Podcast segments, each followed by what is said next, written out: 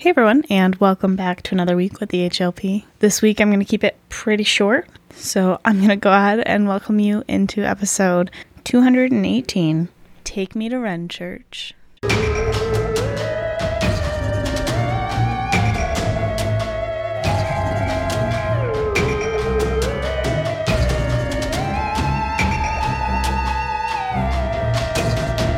you like liquor and things that go boom?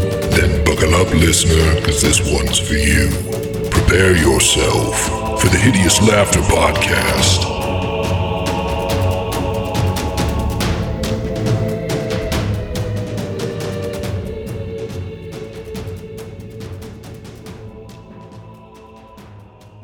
Hey, everybody, and welcome back to the Hideous Laughter Podcast, episode 218. Oh, and I guess this is the episode that comes out after our big team birthday. Yeah. Haley and Steve, another year older. Wow. How does it feel? S- Steve, 30. That's that sucks. Feel pretty dirty? Yeah. Really not looking forward to it.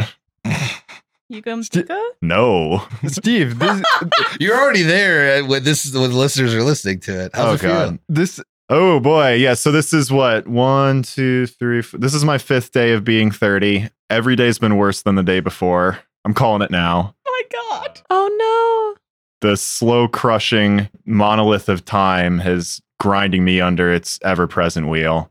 Um, real rough stuff.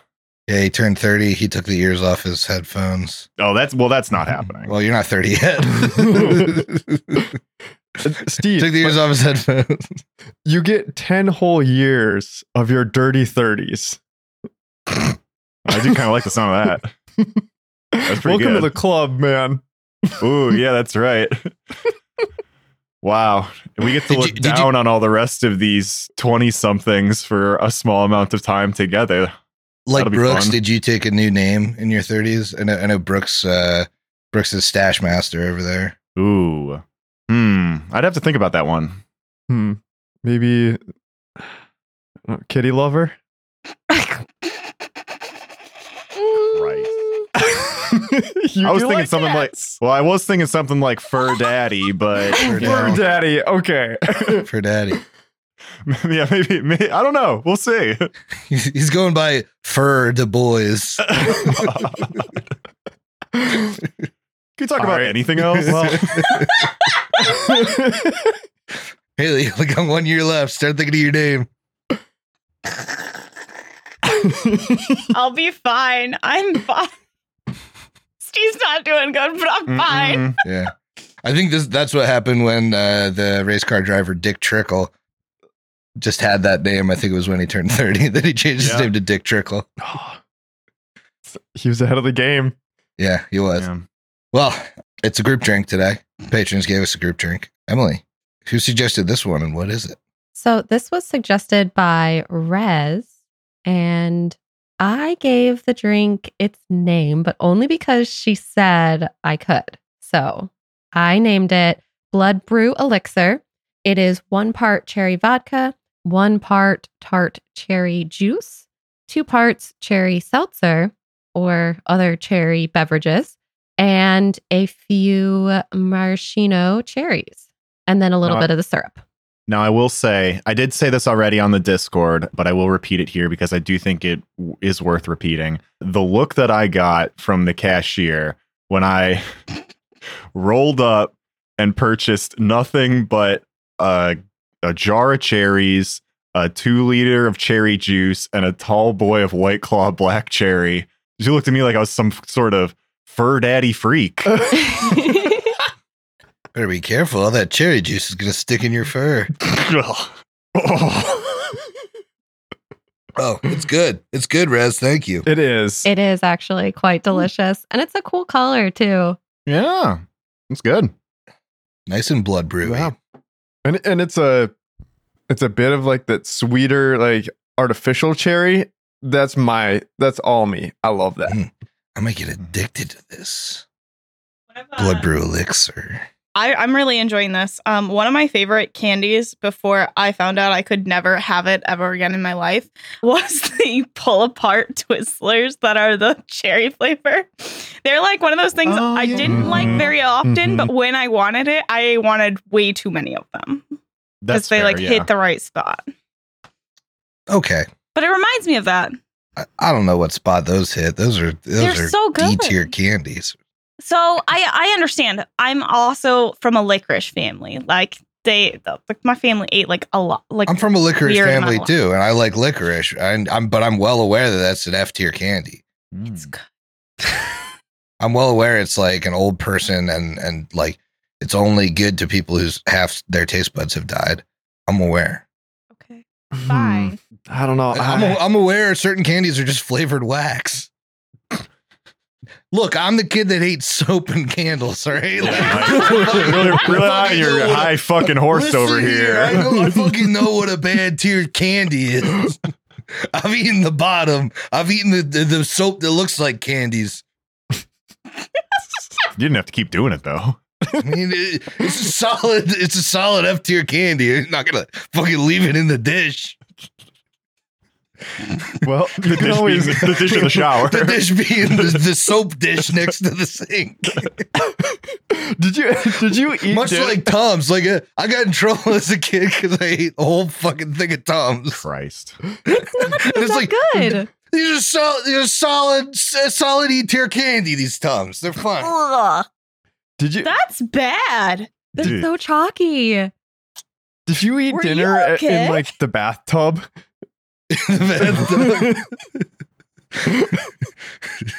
they called me Johnny Silt after oh, that one. Sweet. Mom got a new flavor, of L'Oreal.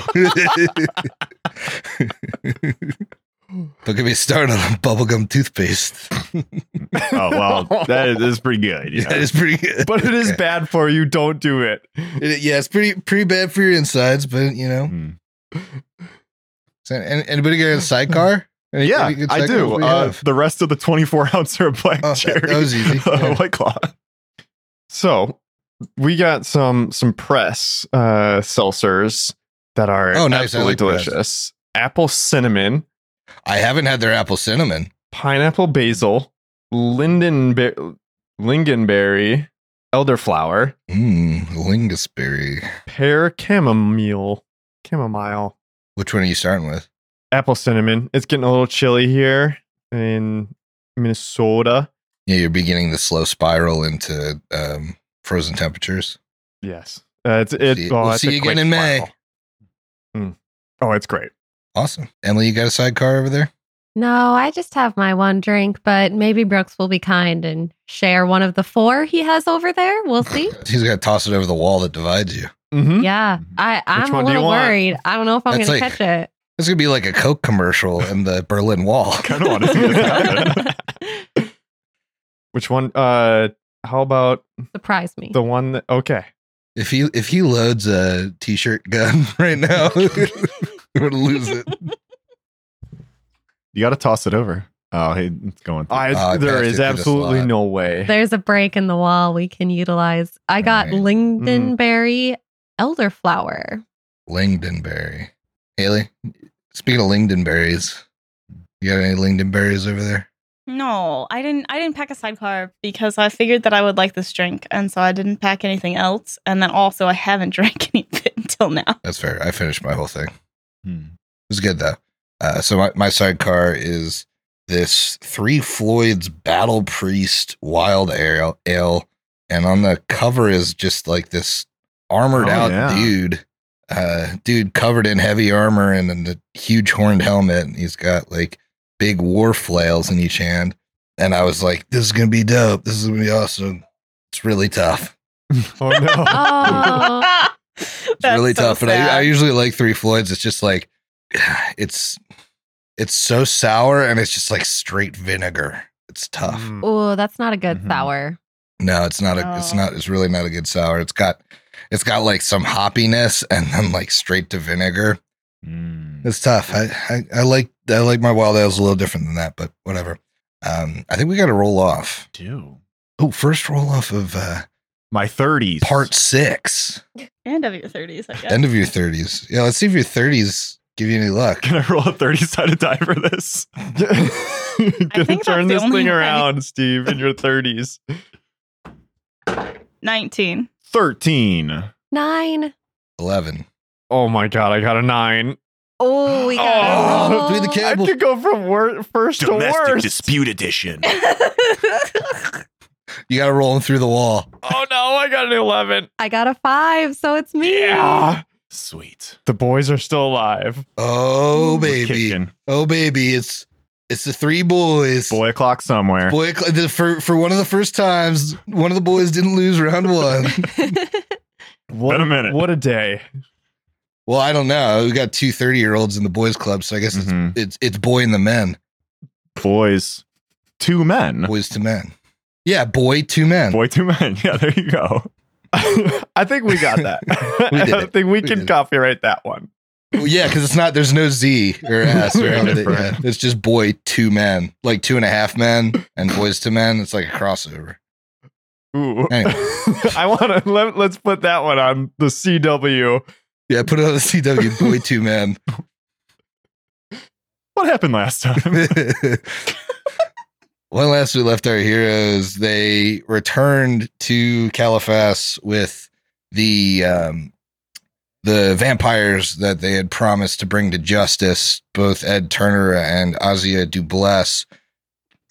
When they met with Luvrik, he doled out an appropriate punishment for Turner, killed the witch, and released Ramoska Arkminos, who told the party a little bit more information than he initially had given them. I told them that the carrion crown elixir is not for uh, the Prince of Ustalav, but rather for a line of descendants from the Whispering Tyrant himself. That line ending in the Lorrimor family. Further, he told you that the carrion crown elixir is not meant to just turn somebody into a lich. It's meant to turn them into the Whispering Tyrant if they are of his blood.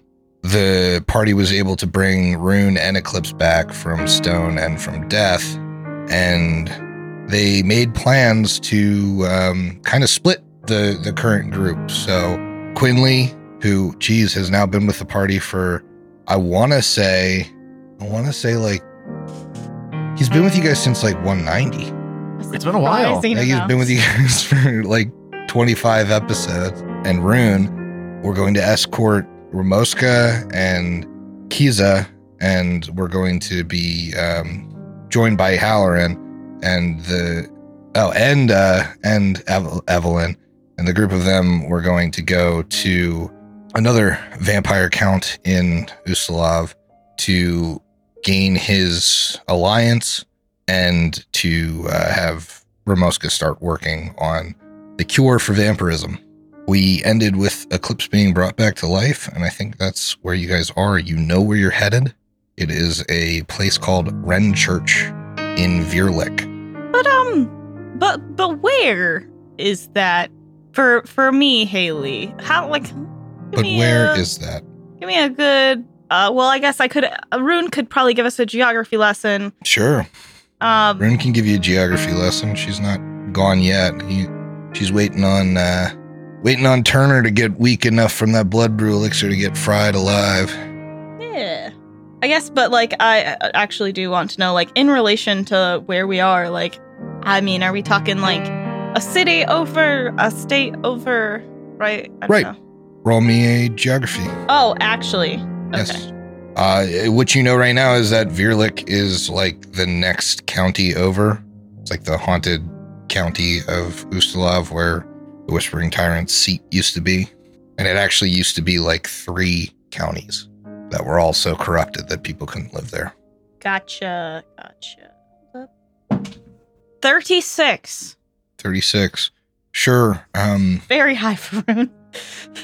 You know that Renchurch uh, was kind of once a very beautiful and famous monastery of Pharasman monks. And as monasteries go, it was uh, seated in the highlands of the Hungry Mountains. So it's up high in the mountains, kind of on a plateau. Um, from from where you are, you'd be entering Virlych from the south. the The county itself kind of looks like a large triangle with its uh, furthest down point pointed towards where you would enter. Uh, the Hungry Mountains are at the ed- back edge of the triangle from you, and the and Renchurch is kind of like in the back corner.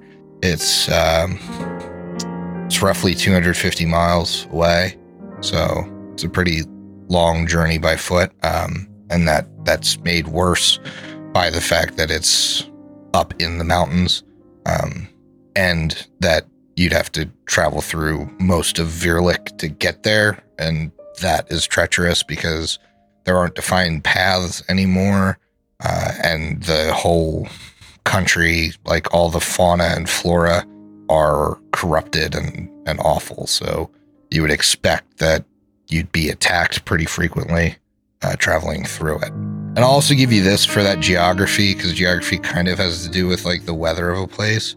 You know that, um, and you remember Luvrik saying this, but sunlight's not really a problem in Virlych because it's so gloomy all the time.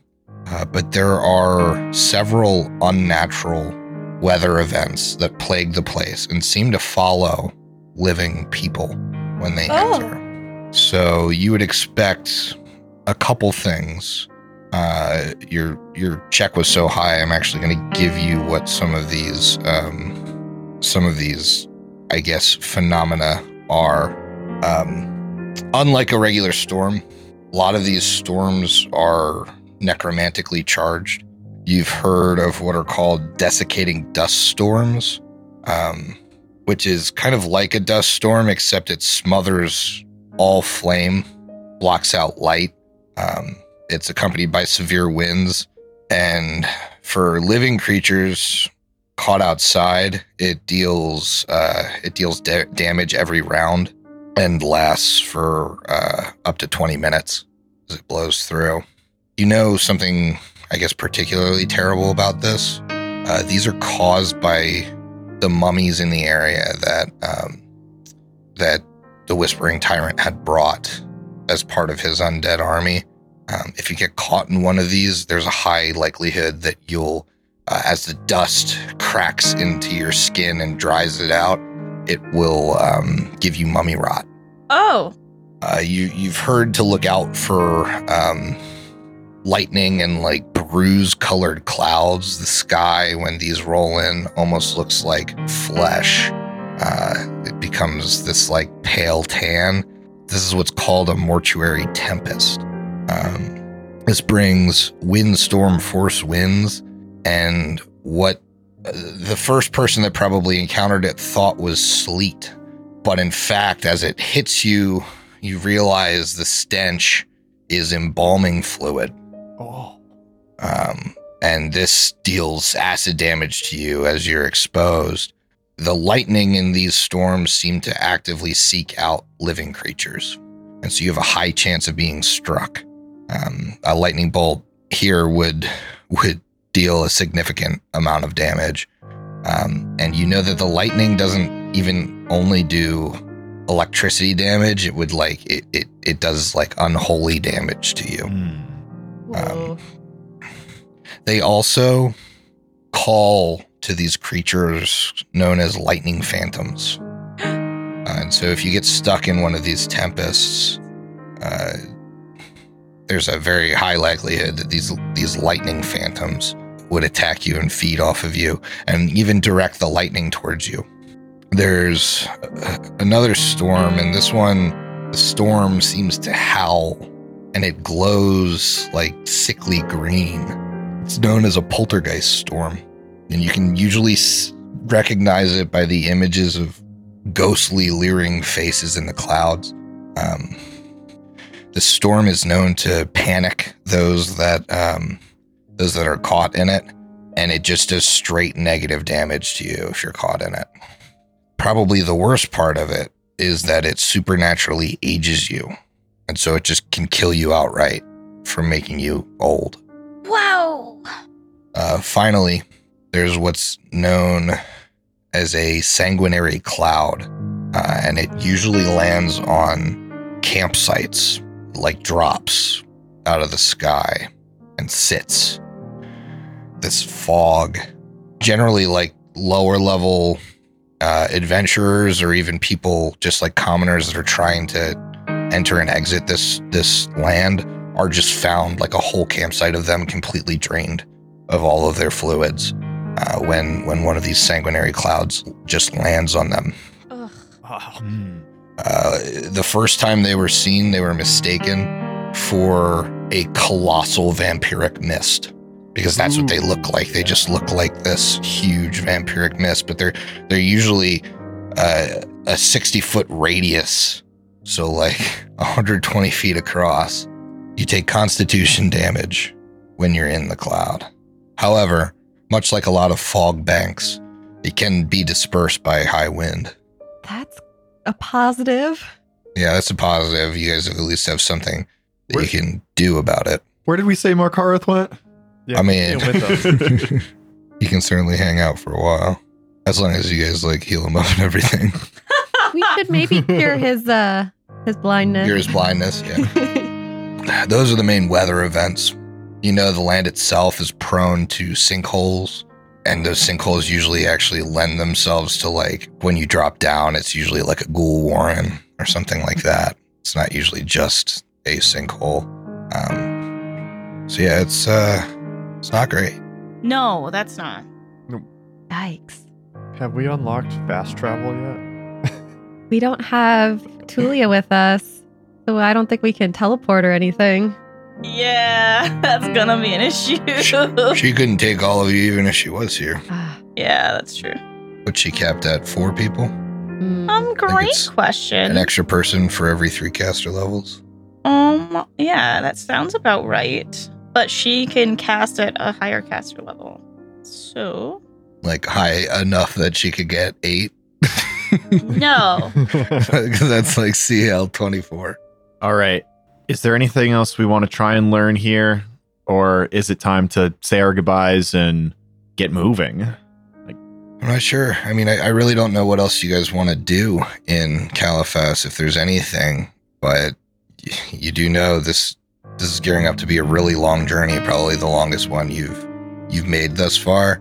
And you know the Whispering Way was already on their way when you got to Caliphas, so Mm-hmm. they've got, you know, weeks on you at this point. Well, before we take off, Matumbe is obviously going to spend some time with his daughter, and she's probably not doing super great still. But he's going to explain the situation and explain that you know he has every intention of bringing her back to the family down in the Mwangi, but that's going to have to wait until one after she's cured, and two after this mission's complete. Mhm. So I don't I don't know if you want to like play all that out because that might take some time, but that's that's essentially what he's saying. Yeah. Yeah. I, I think um, she's doing much better now that Turner isn't like forcing her to fail saves and um, she can actually like, you know, with the help of an actual cleric that wants to help her, she Mhm. can be cured, Yeah. you know, of the of the addiction just with a um I'm not sure if it's like a break enchantment or something. There's there, there's a couple spells in the description that break the addiction. So I'm sure like Evelyn would would cast that and Yeah. fix her. But yeah, I, I mean, I think she looks she looks sad, like you would expect. You know, Mhm. she just got you back. Yeah, and and it's tough for Matsumbe too, right? Like this is ostensibly why he's here in the first place. He came here for Professor Lorrimor's funeral, or rather to this region, but he set off on his entire Inquisitor life goal because he he had lost her, and now they're reunited, but uh, job's not quite done. And if he doesn't take care of this, who will? Yeah. you gotta see it through. And I think Air Bear would would see that um I guess that connection and draw from from it the responsibility that he has or that he I guess has put on himself to complete this journey and the connections that he's made makes it that much more important now rather than before when he was doing these things out of revenge and uh, just I guess strictly for for his own purposes, but now he's seeing the bigger picture. You're not fighting for vengeance anymore. You're you're fighting to protect others and and and all of that that comes with it. It's a little bit more righteous. Exactly. Yeah. But but Quinley is coming with, right? Well, Quinley, no, Quinley's No. going with Rin. Oh, okay. So we're not You'll, fighting. with you'll see him again. They just got to get the uh, they got to get the other vampires hmm to to fight as well. Oh yes, yes. Yeah, we have to go raise the vampire army. hmm It's a big task. I know, which is why we're sending our two best diplomats, Rune and Quinley. It'll be totally fine. Totally fine. No no issues at all. I'm a really They're good the only half vampires you got. hmm Apparently my dad's there. I still can't believe I'm just supposed to show up. Nobody, nobody wants to touch that one. It's fine. Lubric was doing you a favor by not telling you. Quinley is going to really be excited. He, I mean, he's just head over heels that you know Rune's taking him to to meet her parents.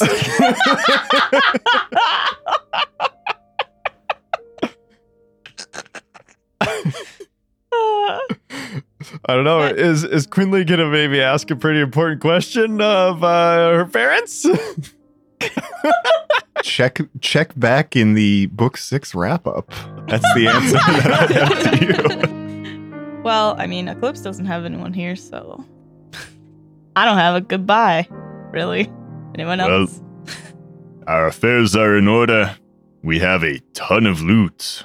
I think it is time for us to gear up and get out of town. Yeah, I actually have some really good plans for all the stuff that I want to buy. Good, as do I. there are many upgrades to to be had. Hmm. I don't suppose you would know anybody uh, uh, who would help us spend all this coin. Well, I think I did see a uh, sewer system in the uh, the uh, underground areas. Hey guys, there. I, I know you're still not great with directions without me. I'm about to leave, but uh, we did go to the Lost Co. literally together in this city. Um, I can I can draw you a map really quick before we head out, if that's if you need it. Can't spell Losco. Can give you directions there. I can draw a couple rats together. draw a pile of rats. oh, that I can recognize that picture. this looks just like that. It's actually just the Losco logo. a bunch of rats. Pile. That's funny. Well, should we head to Lost Co? Yeah. hmm Hell yeah, we should. Hell yeah, we should. Okay. So you make your way to Lost Co with your copious amounts. Oh, um, it, I guess it is a new day because you guys did level up. Did you guys? Uh, did anyone want to? Um, I don't know. Talk about that? Ooh. Well, talk about that, but also identify the staff that you found. Oh sh- Ugh. yeah. I'm I'm not dead anymore, so I can do that now. Helpful. Yeah. yeah, it is. It is. All right. 38. Nice. Thirty-eight. That should do it. Yeah. Uh, this is what's known as a staff of cackling wrath. Oh. The thorns embedded in this gnarled length of wood make it rather tricky for the unwary to grasp. It allows use of the following spells. So this is a staff, so it uses your caster level when you cast the spells. It contains 10 charges to start. It's got blindness deafness for one charge, charm person for one charge, hold person for one charge, inflict moderate wounds for one charge, baleful polymorph for two charges, bestow curse for two charges, and vampiric ch- touch for two charges. Oh. All right. Sure. Yeah, that's pretty heavy. It's also worth 47,000 gold. So that's a lot of free spells. hmm Mm-hmm. That is. And then in When you get into how staffs work in first edition, I quite honestly don't remember, except for that you use your own caster level on the spells. But I thought you like cast it and then you had to charge it back up. And I, that's why I feel like people didn't use them because But they're frustrating. You only have to charge, but you can like use everything, Mhm. right? And then you have to charge it, but it's like a charge Yeah. at the end of the day, I believe. yeah, you can. I, I, I believe you have to. I believe you get uh, charges per spell slot expended, but I could be wrong. So, like at the end of the day, if you have like a fifth level spell you didn't use, you can throw five charges into the staff or whatever. I don't know. I'm I'm not gonna mess with it. If somebody else wants to claim it, go ahead. But not for me. Not for me. I need my hands for my axe. I could maybe use it um, since if I am going to use my weapon, it's on my belt, um, and she has quick draw, or Uska has quick draw. Um, but I would need to look into uh, recharging and what that looks like to see if that would be reasonable. I think it is. I think it's as I just described it, where like whatever whatever spell level you pump into the staff is how many charges it gets back. I mean, I guess if I could do that, like with spells that are left over, Yeah, I mean you can do it at any point. Like it, even on like a day of travel, you could. Well, I, I think it has a maximum charge though. Yeah.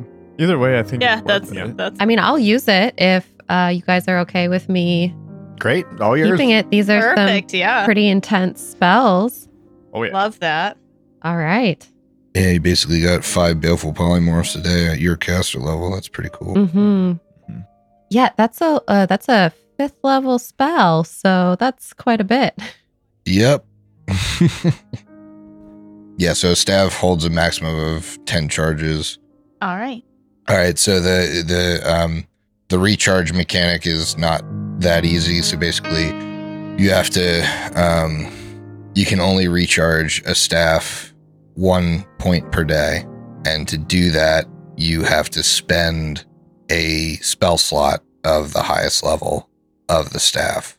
So if the staff's highest level spell is fifth level, you can recharge a point into it with a fifth level spell. Um, Ooh, however, okay. um, I'm willing to be flexible on that, and I'll say if you have a fifth level spell at the end of the day, you can just pump that into it. Cool. But it, it sounds like it's a it's a once per day. Like you can give it a point per day. Mhm. So I guess that's to, that's to keep you from abusing the five polymorphs Yeah. per day thing. But so I don't um, drain it completely and then yeah, uh, recharge it all back up. I, I think that's still pretty uh, pretty powerful, especially if we're in a in a sticky situation in a combat. It would be a good thing to pull out if we're uh, really running low. absolutely. Okay, cool. So you're heading to Losco. Yeah. What are you guys buying? I don't need to know everything. I don't need to know any consumables or anything unless they're like super cool. Uh, but what are you guys getting as like your? I think you all had like thirty thousand gold to spend after this book, depending on like what you all sold and everything. So, any any highlights for really cool items or really cool upgrades you guys are getting? Uh, Haley's got her. Haley's looking at me like she. Uh, I got cool stuff. okay, yeah. What'd you get? Uh, well, uh, Eclipse gets into Losco, immediately takes off her armor and her uh, axe, and and just immediately passes those on to get upgraded. Mhm. So uh, I want a an- another plus one on that axe to make it to a plus two. I want Bane undead as well to be a permanent, and then I'm gonna I'm gonna follow my boy Matumbe. I'm getting Deathless. Oh, it's it's it's good. it's really good, and that's I mean that's all of Eclipse's upgrades. Is Deathless a plus one enhancement? It is, Mhm. unfortunately. So that's kind of um, it for Eclipse. And then she's also going to send the Lopper in to get wrapped. So I purchased plus one body wraps, Bane body wraps of Mighty Strikes. And that is basically a cloth that goes around the body and uh, will give a like basically a magical enhancement bonus because to their to the natural attacks because the thing that I figured out, um, I was having issues with my sheet and I couldn't figure out why, and I like didn't know. Uh, in the spiritualist, you cannot wear the same slot as your phantom. So, yeah, Oh. I saw that look. I'm like, yes, it's horrible. Um, so that means that I can't do an amulet of mighty fist without taking off my amulet of natural armor, and unfortunately. I have really bad like I have a bad AC just naturally, so I don't want to do that. But we did get a bracers bracers armor plus five, so Lopper now has those, and I didn't have a wrist slot, so that's fine. And what I didn't have, a body slot. So the Lopper got my body slot here, and he's getting wrapped up. Um, these are kind of interesting. So they're cheaper than you'd think, and the reason why they're so cheap is because technically, um, if you had a bunch of natural like natural attacks, you can only use it uh like one time per round. Um, but the Lopper really only has the one. so it kind of is it gets away from some of those things. This would be something like if a monster had, you know, claw, claw, bite, tail, rend, the, like all of that. It doesn't work on anything but the first thing Mhm. or well the thing you pick so um for the Lopper this is not too bad because i got just one is a slam. Yeah. yeah so it's it's like a relatively cheap item because of all that but yeah nice stuff Cool. Yeah, Yeah. that's uh sneaky way. It was right there, yeah. uh the amount of googling i had to do to figure out how you improve natural attacks without affecting uh, a neck slot there's like no option. You can't give him a weapon, can you? no There's like Mm. the um there's the hand wraps now. Yeah, so I possibly could look into something with that. Uh, but I, after doing a lot of Googling, uh, nobody does that for some reason, and I'm not sure why, and maybe I just missed it, but I found body wraps and they're plus one Bane undead, so Nobody nobody probably does it because the hand wraps came out in like the last source book of first edition. So. probably. my my war priest had it, but uh, yeah, but there's like nothing on the forums about them. Well, again, I tried. I was doing so much like what feat chains because he got he got another feat this level as well. So I was like, what feat chains? What can I do? And like I already have everything that's listed that does anything. and he still was not doing good. All right. Who wants to go next? Well, Air Bear is right behind Eclipse with uh, taking off all his clothes, getting those upgrades to to his armor. Um, but that's one of the one of the one of your cousins like, hey cuz, would you die in these? there. Well, there was a time when uh, it, I was cut in half, so the stitching might be a little bit loose. He's Yeah, got like yeah. two parts of the leather armor. Um, and then he died, and then right after I died. So if you could do like a quick cleanup for both of us. Looks like your leather armor went through a can opener. yeah. He's died in them twice, to be precise. It's taken a lot to bring them all back.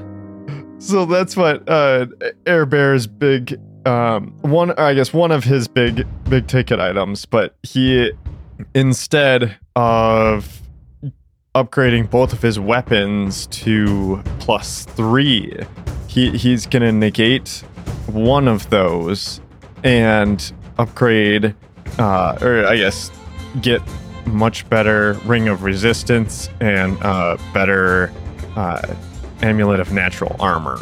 So Okay. AC you're, you're and boosting that armor. And then what are your weapons? Is one going to a plus three? One is going to a plus three, and the other, my offhand uh, weapon, will stay at a plus two. Nice. You didn't uh, you didn't look at those katanas at all, huh? Thought you might With- for a main hand. You can you can use the one that's got the effortless lace on it uh, in your main hand. I think. So I really, I really wanted to. It's the agile that that my weapons currently have. That it's, it's Yeah, a that's little fair. tough to It's just a plus up. one. It's supposed it's a plus one to add it onto that though, right? But I think that, that was already like a plus four weapon. Yeah. Mhm. Well, cool. Okay. Uh, and what what are you doing to your armor? Are you just improving the the the bonus, or are you adding any special properties? Just improving the bonus. Uh, No, Nice. no deathless. I mean, as as a character that just kind of dies pretty frequently at this point, you know, why not? Why prolong the inevitable? I, I see. Yeah, yeah. I like where your head's at. I can talk for for a quick bit because mine's tight here. So Matumbe just is grabbing tons of potions. At this point, I was talking to Haley about this. at the liquor store. It's exa- yeah, he just clears off a shelf of fly and dark vision. Because at this point, with a book left, it's cheaper for me just to buy a bunch of potions than it is to get the permanent like thing that'll give me dark vision or like a fly speed at certain times per day. So I just got a shit ton of potions. Um, then I really am jacking up my saves. So I bumped the cloak I had up to a plus four, and then I got a ring of evasion. So I'm going to not be taking any damage on a successful reflex save, which pairs nicely with my level up this level where I got Stalwarts, which is maybe one of the best, if not the best, um, abilities that a character can get in this game. Where if you succeed on a will or a fortitude save, you take nothing. You don't take like the half effect or the lesser effect. So any save that I do, if I succeed, and there's some like, oh, the failure was uh, four rounds of confused, but when you succeed, it's only one round. That's zero rounds for me. So any save that I succeed on, no Just ill effects. succeed. Yeah, Yeah. Yep. awesome. Had it on a character before is just so well worth getting that ring of evasion. hmm If there was a ring of stalwart, I would say anyone with evasion should get the ring of stalwart. Yep. Yeah, that's great. Yeah, that it'll be it'll be much harder to get Matumbe uh, prone on the ground now. That's right. Oh yeah. But that's it, really. I mean, no, no exciting purchases beyond that. Those were, um, I'm just jacking up my saves, and it's a, pretty expensive to do so. So, You're gonna be real stealthy walking around, clinking around with glasses. hey, man, my, my stealth is uh, 16. That ain't bad. No, it's Uh, not. after this level up, I have 517 total skill points. So, Oh, Matumbe is just like filled with bubble wrap. He's just like, everything's packed in there with bubble wrap. yep. That's all. Well, Uska uh, comes in at the back of the party and she also takes off her armor and she's going to get some deathless put on that armor as well because she's seen how powerful that can be. And then, after everyone has talked about how many times they have died, uh, Uska needs more healing, more life essence. And she's drawn to an amulet of an amulet of the spirits, and it's a life spirit. So, this is actually kind of a cool item. It has some different abilities, but if you already have this spirit of life that she has, it um, boosts those abilities. So, it gives her an extra d6 whenever she channels and increases the DC for the save, which is pretty nice. So, now she's up to uh, 8d6 when she channels. Nice, and you have that uh that ring from Ed, right? So now you have the for the extended The range and then one range. uh one Swift swift action. So her channeling is going to be a lot more powerful. And another item she's drawn to in the store is something that her mother told her about. Uh, it is a Death Warden's bandolier, and there are three bells strapped on the front of this bandolier, and um, they have different abilities that are pretty good against undead creatures. Um, and if you channel, you can get benefit. But the coolest thing, if you ring them all, um, it can give uh, everyone within 30 feet um, Death Ward as it at 11th caster level. Yeah, that's uh that's huge. It was huge when Freya had it. It's huge now that you have it. Um, I do think it's funny, and even though it wasn't going to be optimal for Eclipse, I did sit down and both Emily and I were planning to get that because it's because of just how great that Death Ward was. And then I decided to go for weapons when I realized she had it. Yeah. Well, cool. So, um, the rat folk of Losco work with Lickety Speed to get your items upgraded. Those of you that are upgrading, and um, you know those of you that have purchased, have just bought some new stuff. You- you're walking out of there with like seven brown bags. Yep. Um, Brown bagging it. yeah, you're brown bagging it. Um, and I think at this point, why don't we why don't we talk about your level up? We're talking about your gear. Let's talk about what everybody took for 13th level. I don't know that it's a huge level. It's a great level for stalwart. for Matumbe. Who wants to go first? You know, how, how about I kick it off because that I basically said my level up, right? So I, I did take um, another level in Inquisitor, and I know everyone's very excited to hear what a level 13 Inquisitor can do. Too bad I'm only a level 11 Inquisitor. So that's why I got Stalwart now as opposed to a while ago. But besides that, the only exciting thing was what I already mentioned is that I just um, am really going hard with the skill points. I took a feat called Cunning, which just gave me an additional skill point per level. So I was supposed to get 13 skill points this level, and instead I got 26 um, because it's like double what you get or whatever. Um, and that's it, honestly. Stalwart's incredible. Skills are out of control. How do you have enough skills to have like to not cap out your ranks? How do you mean? Because you can't have more ranks can't than take your a- level. you can't- Oh well, I- it's across like thirty different skills. Guess guys. you're right, It's but you, of the al- you knowledges. almost could have put a rank in everything this level, Mm-hmm. Mm-hmm. plus a profession. Yeah, I mean, it, yeah, it's across like thirty different skills, Yeah, and that's uh, and I'm sorry to, to be clear, that's that's 517 total. So that's in, so that's not just that's not skill ranks. That's points. So Oh, okay, cla- okay. you So know your it's like class your class. bonus and all of that Mhm, type of mhm. stuff. So I was gonna say you're you're about to edge it out, man. yeah, there no. I'm I'm sorry if there was any confusion there. It is not skill ranks. It, it is total skill points. That's still ludicrous. Yeah. It's more than any rogue I've ever heard of. So many. So Right. I can uh, say that Air Bear got a fantastic feat. It is called Underfoot Combat, and it is it's not underfoot. Those there are different. Those are two different feats. But Underfoot Combat is where you clamber in and around your enemy's personal space to devastating effect.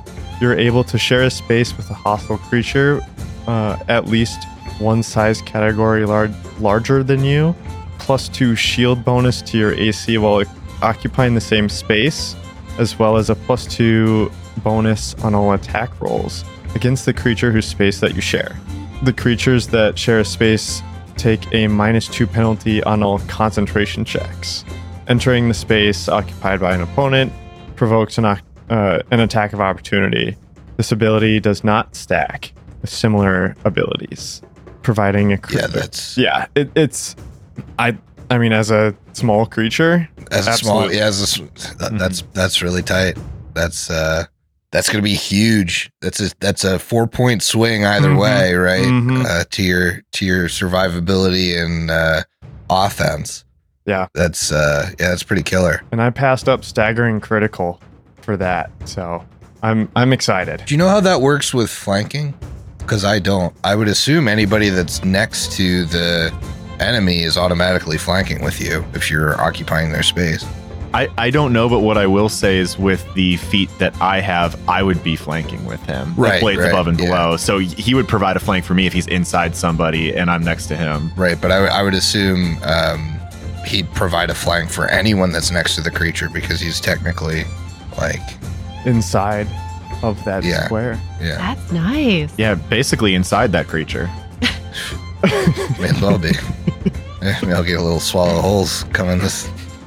Get a gingerbread witch at some point in this book. So Yeah. Well, I guarantee that inside joke is not going to come up again. So certainly not. Certainly won't. Don't make promises you can't you know you can't keep. when you're when you're in your 30s,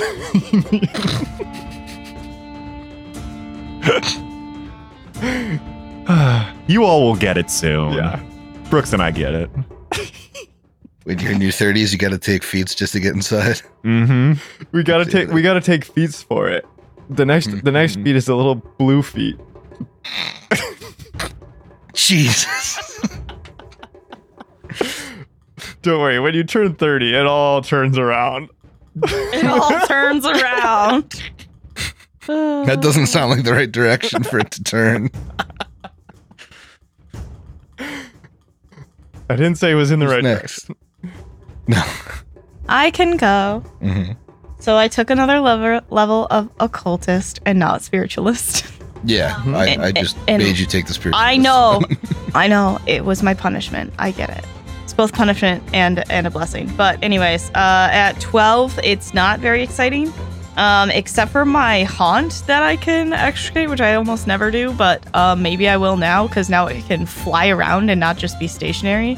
So that's pretty cool. Uh, it can fly and go deliver spells. It can also just kind of fly and run into stuff. So that's fun. I might use that. Um, otherwise, I got a, a new feat and chose the feat um, Furious Focus, which means that uh, even in the middle of, you know, fierce and furious blows, I can find focus and I don't take the power attack uh, penalty on melee rolls on my first attack, which is good. So I can hit more Mm. things. The Lopper also got a feat. And we got improved Vital Strike for Lopper, Nice. which, by the way, makes his damage 12d6. What? Whoa. 12d6 because he's a 4d6 standard. And then with Vital Strike, he was 8, 8d6. and now he's 12. And then if I also have my enhancement bonuses and Bane, that's another 2d6 against Undead. Nice. Wow. An average of at least like about 36. That's a lot. Heavy hitter. Heavy hitter. I don't have a solid plus. Like the, the Mm. it's it's Yeah. 12. He's all dice. yeah, mostly. Mostly dice. But still, I mean, wow. That's cool. Yeah. it is pretty neat. How about Uska? She got some cool stuff. Uh, with the shaman, uh, she can now scry on her familiar once a day, which maybe could be used for reconnaissance, but it takes an hour to cast, so we'd have to be pretty invested. Still a neat ability to have. And the feat I took is again to help keep this party up and running. I don't want everyone to fall um, in combat. So I took a cool uh, feat called Channeled Revival, and this expends a large portion of your channel positive energy to, uh, as a full round action, cast uh, Breath of Life. And the range is the range of your channel. So if I have my extended channel, that's 35 feet. So full round action, I can Breath of Life someone, but it costs four of my channels. So it comes at a cost, but But I mean, that might be key. Yeah. Yep, especially Yeah. if Uska's not flying and someone is like 30 feet away, she couldn't reach them and cast Breath of Life in a round. So this expands her radius where she can actually utilize that spell. So I, I think it could be could be pretty helpful. Uh, and then she also, uh, with this level, gained another D6 uh, with her channel. And so then with that additional amulet, now she's up to 8d6, where I was at 66. So that's a nice jump. Mm-hmm. Wow. You guys are getting strong. Mm-hmm. I'll just have to make stronger enemies. Hmm. Oh, we're not. I mean, we're all still alive. Yeah, that's fine. Go ahead. yeah, what's the worst that could happen? oh, What's the worst that happens? You make us spend money to revive ourselves? oh, we did buy two scrolls of resurrection as a party thing. I don't know. Probably smart. Oh, yeah. Probably a smart call. Ooh. Okay. Yeah, this Wow. I think this is one of the first times that we're not going to the bargain bin for for wands. Yeah. Imagine how useful that could be if you just like scoop up 30 wands heading into heading into Virlych. I will s- I will say, you know, this is potentially your last shopping trip. For the love of God, let's not do another wand bargain bin. My my sheet looks like trash with 15 wands of garbage. nobody wants a little wand. Well, don't bargain? worry, because uh, I'm pretty sure Rune's taken the half that she had. She's not Mhm. going to dump them on anyone. Good. She can keep them. I don't want them. we lost some with Freya too. She definitely had some of the wands. You guys are running low on bargain bin wands. Seems like the right time to stock back up, so I'm saying. don't worry, I still have my one charge of fool's gold. Oh, you have that? Rune Yeah. has that. I'll take it off Rune Sheet. You can have it. oh, good. Oh, lovely. so much more useful here. Mm-hmm. No bargain bin. Uh, do we want to invest a little bit more of our party money to get something that could give us life bubble? Tell me more. So I was checking because this is a cleric spell. So Freya had it, but it is not a shaman spell, so Uska can't prepare it, but it is a third level ranger spell. Uh, but it essentially uh, covers a creature with a constant movable one inch shell of tolerable living conditions. So you can breathe Yeah. freely underwater in a vacuum, as well as make you immune to harmful gases and vapors. And knowing what we Hmm. just heard about the weather we might be facing, it could be helpful. It also lasts for two hours per level, per caster level, and then uh, it can be split up. Yeah, I Yeah. know for a fact Tula had that for a while, so I definitely know what the spell is. But are we just uh, talking about a wand or something? Wanderer scroll Yeah. at that point. Okay. I think that's a good idea. I got a little bit of cash left over. If we want to pick something up, we should, but we can figure that out. Yeah, that sounds pretty good. For sure. Yeah. You guys have most of your consumables figured out already, so Do we want to get something for the whole camp? Camp? Is there a way that we can hide our camp? I feel like there's a spell or something like that. That Hide our camp. like sanctuary said or something that. like that. So we're not jumped while we're Steve played her in episode 200, but Hmm. I have, you know, the little girl that walks around the camp and protects us and will attack, actually, if there's someone unwanted. yeah, but that Yep. doesn't hide you. It doesn't hide it. It Mhm. does it does alert me immediately. Like it would give us the time, I guess. Yeah, that sanguinary cloud Mm, mhm. is is scary that it would just drop on a campsite. Oh yeah, I hear I- what you're saying. But I don't know if hiding a campsite and making sure some sort of gross magical cloud not be able to sense living creatures are the same thing. I don't know how it detects living creatures. These things all kind of follow them around. Yeah, there there are a lot of items that are like, hey, this is a little pocket dimension thing that you Yes. like. There's like, That's correct. Julia made some irresponsible decisions for her level up. oh, fun. Should all hear Nice. about those. Uh, I really just went for it and made some mistakes. It's fine. It'll be fine. That's yeah. I guess I guess that's a you know that that's a call you guys have to make because you do know you're with how far away that is. You're going to be spending nights in Virlych. Well, we're, we're going to have to do our homework. Yeah. This isn't something we're going to figure out right Yeah. now, I don't think. Yeah. we we all have extra cash, so mm-hmm. I don't have that much.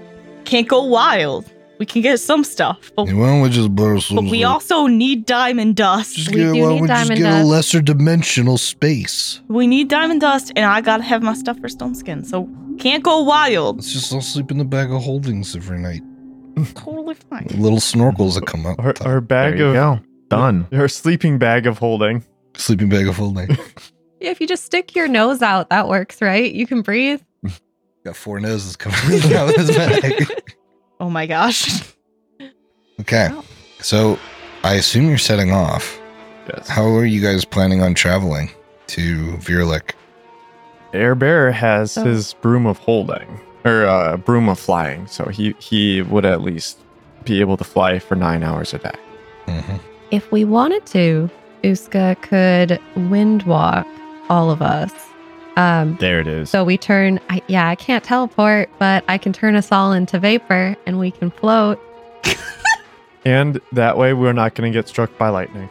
How long does that last? So it is one hour per level, and I believe it's uh, likely split uh, between creatures. So that's maybe not something that we could rely on for a full day of travel, but would at least help us make up some ground. No, the, it's not split. It's you and one touch creature per three levels. Okay. Oh. So that'd be everyone. It's one hour per level. You alter the substance of your body to a cloud like vapor and move through the air, possibly at great speed. Normally, a windwalker flies at a speed of 10 feet with perfect maneuverability. If desired by the subject, a magical wind wafts the windwalker along at up to 600 feet per round. With poor maneuverability, windwalkers are not invisible, but rather appear misty and translucent. If fully clothed in white, they are 80% likely to be mistaken for clouds, fog, vapors, or the like. So you guys basically turn into clouds. I mean, 600 feet per round is is no joke. Yeah. That's um, As long as we can go in the general direction, if we have poor maneuverability, we should be fine. I mean, even with poor maneuverability, like you're not making any sharp turns. Yeah. like you're you're going to going to one area. So, um, yeah, you could definitely do that. There's 10 rounds in a minute. That's 6,000 feet per minute. That is 68 miles per hour. We're hauling ass. Yeah. We're, on- we're on the highway. Yeah. Cruise control, baby. We're not speeding, but we're on the highway. Mhm. Yeah. We gotta we gotta stick to the laws here. We're going a solid granny speed. Yep. Couple under. Sure. So you guys kind of pop into clouds. I assume you like maybe try and, you know, wear like a white overcoat or something so that you actually look like clouds. And you kind of take off with the wind in the direction of Virlych. It's kind of like, I think, northwest of you because Caliphas is kind of like the southern point. And so you're able to make the non Virlych journey relatively quickly because you're moving, yeah, at like 60 miles per hour. Uh, and about half the journey to the monastery is outside of Virlych itself. So, you know, a 125 of the of the 200 miles or 250 miles. Oh, that's interesting. When you reach the border of Virlych, which takes you about two hours, you do see just the the overwhelming corruption of the land. It almost just like crosses over. You can clearly see the border of the place because the uh, you can kind of see off in the distance the hungry mountains like look like crooked pointed fangs out uh, in the border and you can still see them even though they're you know 100 miles away like all the trees all the grass have just like lost their leaves, lost their color, faded. You see like a a stream or a pond off in the distance. It just it smells like rot. Even from up here, you can smell it's like something died in there. It's like gray and foamy. And doesn't look like anything's living in that water. You can almost feel the necromantic magic as you cross over and then you can really feel it.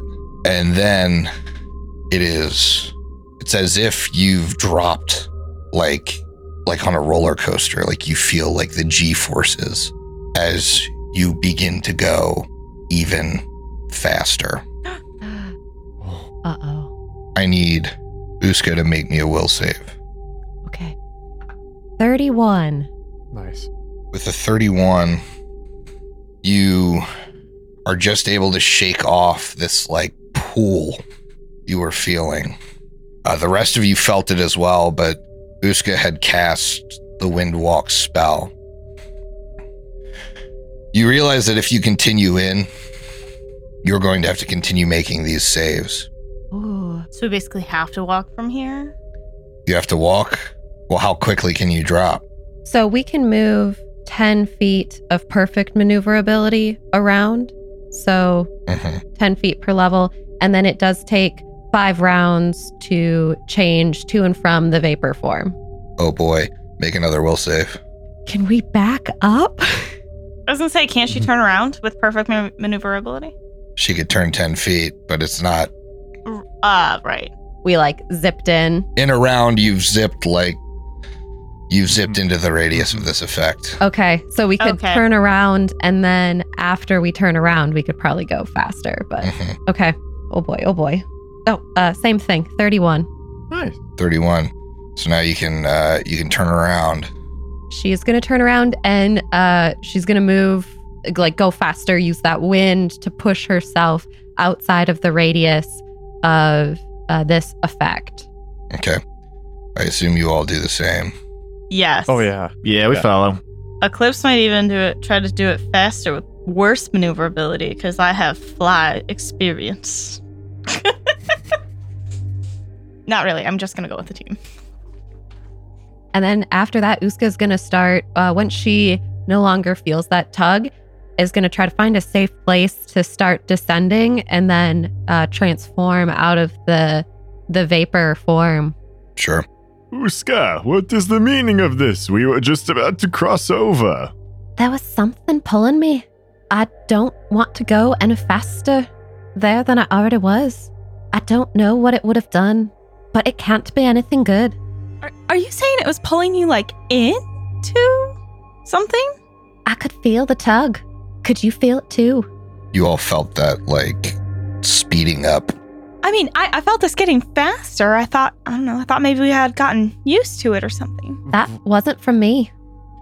Was it a speed thing or was it a well uh, an area effect? Can I do like a spellcraft or something to try to understand what was happening? Or Yeah, knowledge yeah, nature if it was like stronger Mhm. winds? I would help you with spellcraft if I can, I or would. I would do this. I think for. Arcana would probably be a better check. I auto eight, whoever wants. Don't have I'm that, gonna so someone else. it. Okay. 41 with that aid. Matumbe, you know that there were ley lines in Virlych. Mhm. It's actually really strongly, probably the strongest part of Ustalav connected to the first world. And the ley lines just split through it like veins. And you, you think like from your vantage point from up high, you almost like now that you're you're hearing about this effect, you probably could have like pointed them out. You think that Tar-Baphon probably corrupted the ley lines here Oh no. And you've heard of of something along those lines something called a witch gate it's kind of a beacon kind of a i wouldn't quite call it a portal Mhm.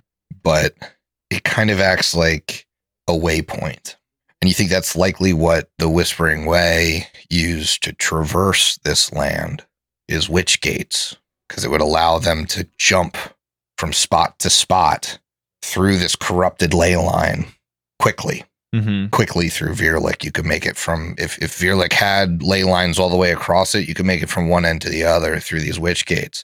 But you suspect that they probably they probably come with some sort of guardian, uh, something that you know a member of the Whispering Way could bypass. The reason you felt pulled is because any effect that increases your travel magically when within the radius of a witch gate will pull you to that nearest witch gate. If Ah. you try to teleport into Virlych, you'll get pulled to a witch gate. If you try and shadow walk or wind walk or walk through plants, it will just accelerate you to that witch gate. So good thing we didn't try to teleport in. But with a 40, you know that you can trick a witch gate Ah. to teleport you to the next one. Oh, okay. Okay. So, How?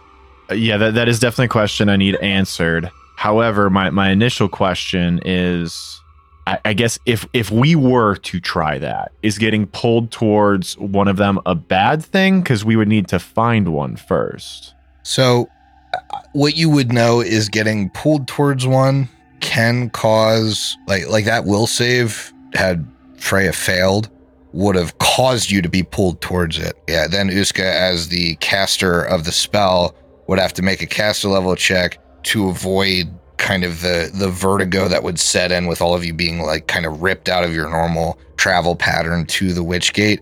If she would succeed, nothing would happen to you. But if uh, she failed, then you would all need to make fortitude saves or be sickened for a couple rounds, Gotcha. which normally wouldn't be a big deal. But if there is some kind of guardian at that witch gate, that could be dangerous.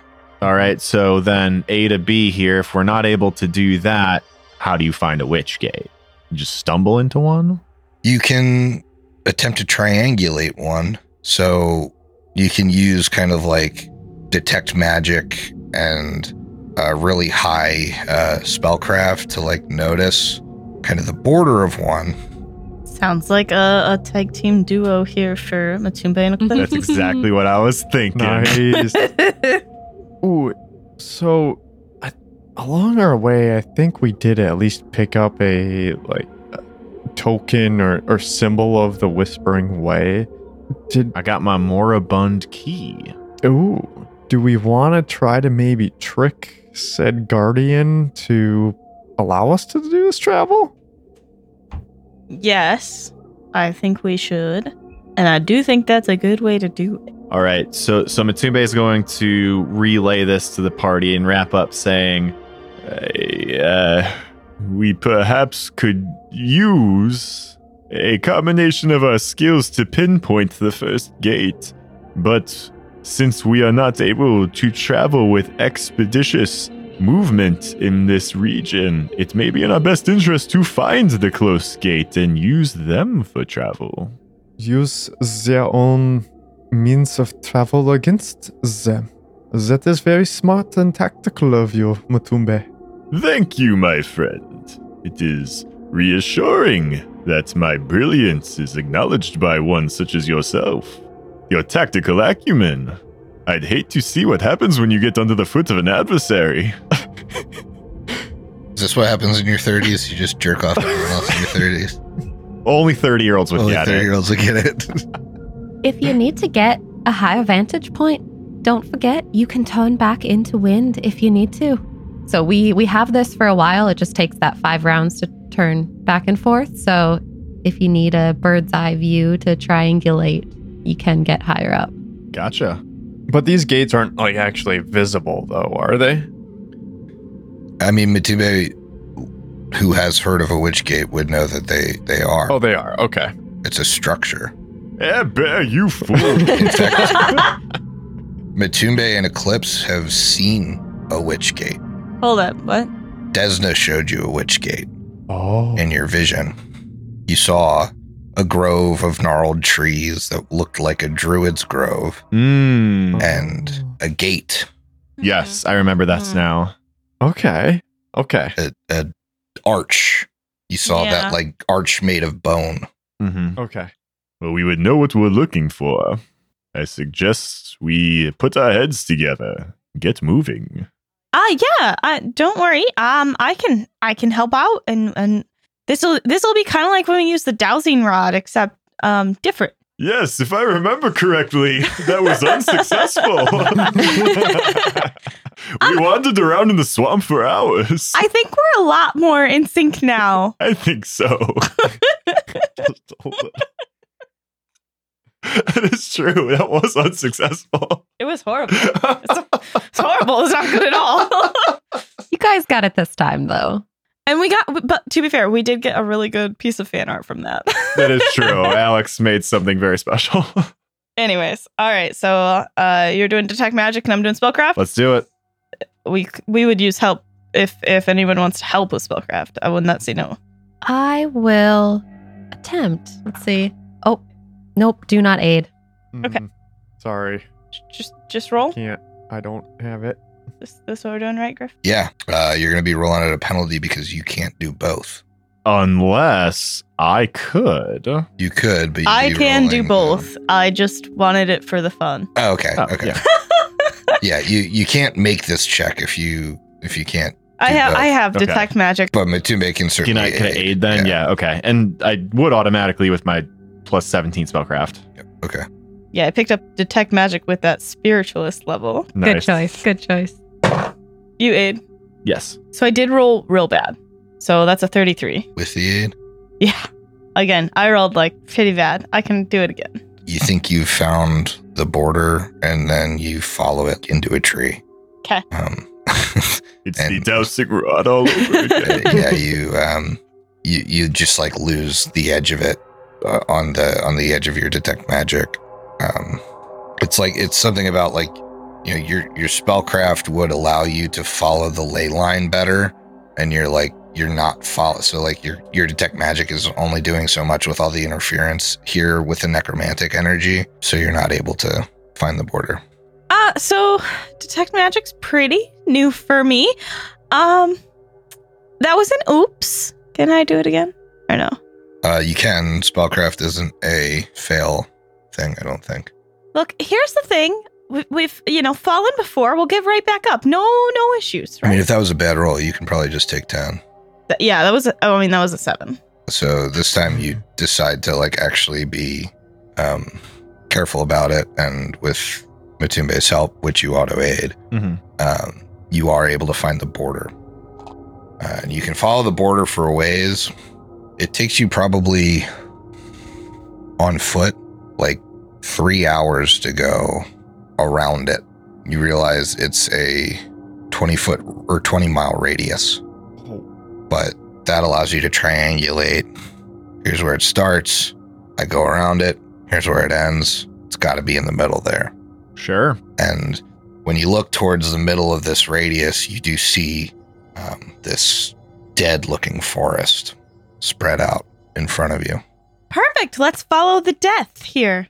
We should have done that from the beginning. What are we thinking? the path forward.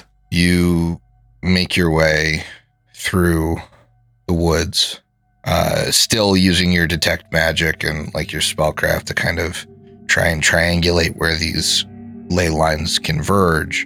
And you eventually find a gem encrusted arch made of bleached bones that stands on a patch of scorched ground surrounded by withered oaks. Sickly ravens perch on crooked branches, their hoarse cries echoing in the still air. And then we fade, what? Oh. and we enter in on the Nigul and the seven other ships. They've come through the inner sea up to Lake Encarthan and up further still, following the winding rivers of Ustalav to make it to the Shudderwood. And we see that the Nigul has been anchored at shore for some time here.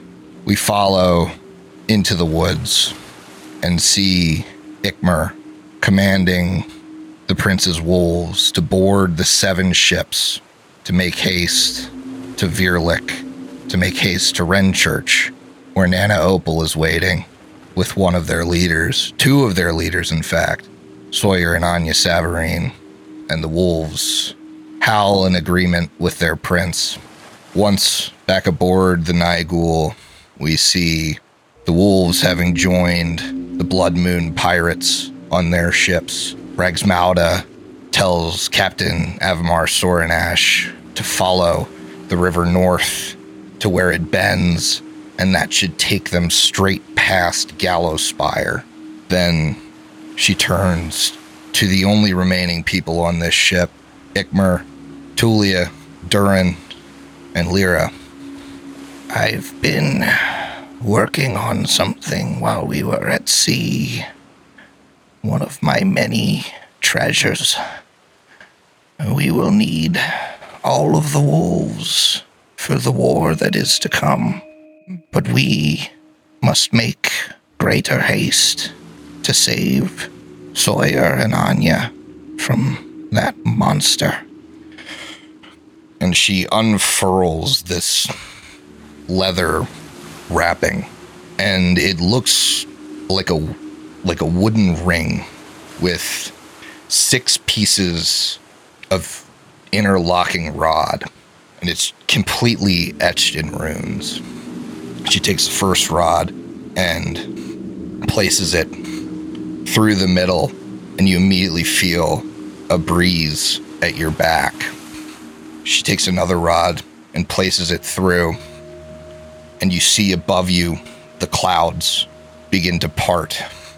She takes a third rod, and this time you feel weightlessness, and the Nigul rises out of the water. Oh yeah. big- Whoa. That's baller. And now, with these six pieces interlocked into three bars, the Nigul floating there, she takes this new magical wheel and replaces the wheel of the ship. Airship. And with that back wind, the sails fill. The Nigul is able to sail upon the sky. We'll be able to make our way directly to Renchurch, directly to Nana Opal, and hopefully where the rest of your friends are going. We flash forward, and this time the ship is flying over the scorched earth of Virlych. You see off in the distance one of those pale green storms. and ever stoic, unaffected by any of the weather on the outside. Regsmauda continues to pilot the Nigul through. Then you hear a different sound the beating of wings Timbirium? to the east and closing on the Nigul is a huge lunar dragon who lands with a thud on the bow of the ship. I have news. News of the rest of our friends. You see, they're following the Whispering Way. They're following them to Renchurch as well. I flew all this way. I could sense Tulia's task was done. And now, we must meet them there. But they're not alone. The last word I heard, they were gathering the vampires of Caliphas to come fight on our side. All the monsters of this country are coming out of the woodwork to fight the Whispering Tyrant. I've been in this country for some time. I've seen them gather, and I was almost caught by Merogarth, the Dread. We'll have to be careful flying in this country. If we want to make it to Renchurch, we'll have to pass Gallowspire, and that's where Adivion Adrissant has his army forming, and he's tamed the Whispering Tyrant's old mount, Merogarth, and brought him to his heel. That ancient Ravener is gathering souls by the day and getting stronger still. He'll tear anything out of the sky that gets within a mile of Gallowspire. We must skirt around it, take care of Renchurch first. With that, he shifts back to his human form as to not tip the ship any further to the side and looks to the four of you. It's good to see you again. I missed you quite a lot. Are, are you coming with us? Fully? Yes, we need to take that Damon's heart from Nana Opal before she can do anything else. If she meets up at Gallows Gallowspire, I fear the armies that we are forming won't be enough. You don't got any of your uh, family members that could maybe help too, huh? I mean, this is, you know, world ending and all. Any of my family members, I'd have to go to the moon. I could I could see how that could be difficult, yeah. Uh well, There is one one other thing we must be worried about. Whereas Merogarth is a terrifying undead dragon, worse still is the umbral dragon Signavier the Fifth. whoa. That's What a a name. Mm. I felt her power trembling from beneath the earth. We of Dragonkind have heard, especially of the umbral, umbral dragons, that she was banished to the dark lands forevermore by her son Signavier the Sixth. But the earth trembles. Signavier the Sixth no longer takes to the skies, and I fear that if his mother has returned, if she joins forces with Merogarth, well, we'll need more power in the skies, for certain. It's always good to see a friend, but how do we make sure that this Signavier the Fifth doesn't rise? Of that, I'm not quite sure, but I know it's tied to the tyrant coming back. With how close the Whispering Tyrant is to emerging, some of his old allies are trembling in their hideaways, Signavier being one of them. Then is there any way to bring back Signavier the Sixth? That I'll look into, although lunar dragons don't often strike an accord with umbral dragons. He struck down his mother once. If he's still living, I wonder if he'd be willing to help do it again. We could use all the allies we can get. This conflict has made strange bedfellows of many of us. It will be good to have another on our side. Our adversaries seem quite strong, but there is strength in our teamwork and our life.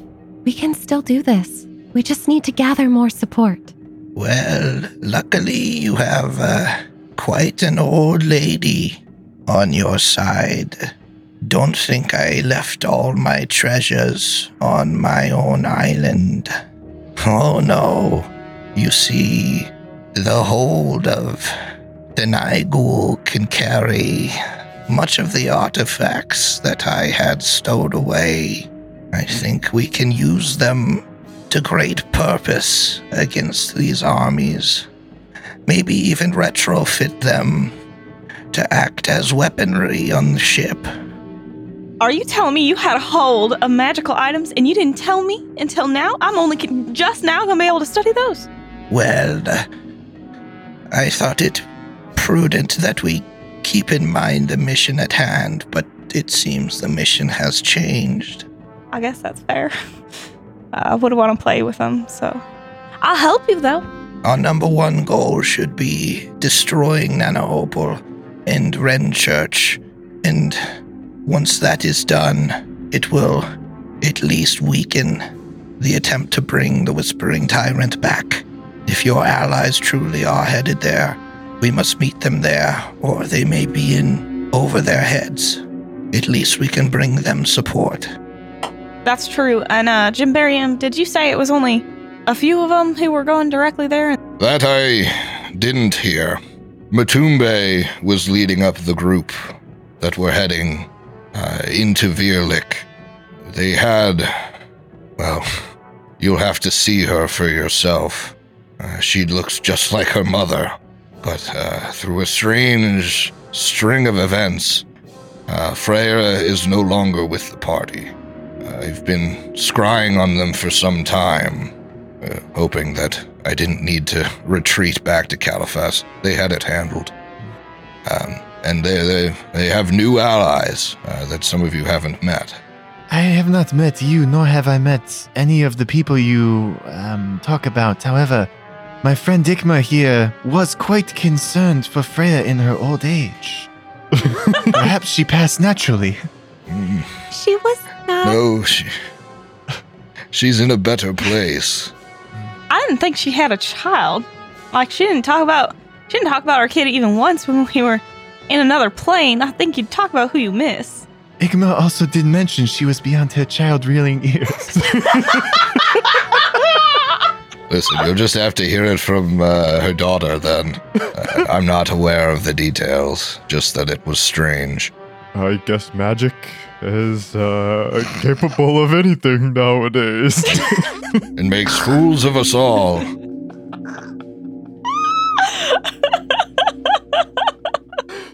and the Nigul just like continues its course through the storms, and you see the hungry mountains spread out in front of you, and then rising up, you almost can see the sickness like fade away in this beautiful cathedral and monastery sitting atop one of the high hills right before one of the jagged mountains. You see it off in the distance and you realize that was a trick and it morphs into this disgusting, sharp sham of what it once was. And above it, just whirling above it, souls and spirits. And you see like little dots, creatures walking the grounds. And you realize that you're in for it. And I need you to finish your drinks because we'll see you next week. Oh my god. I oh, boy. knew it.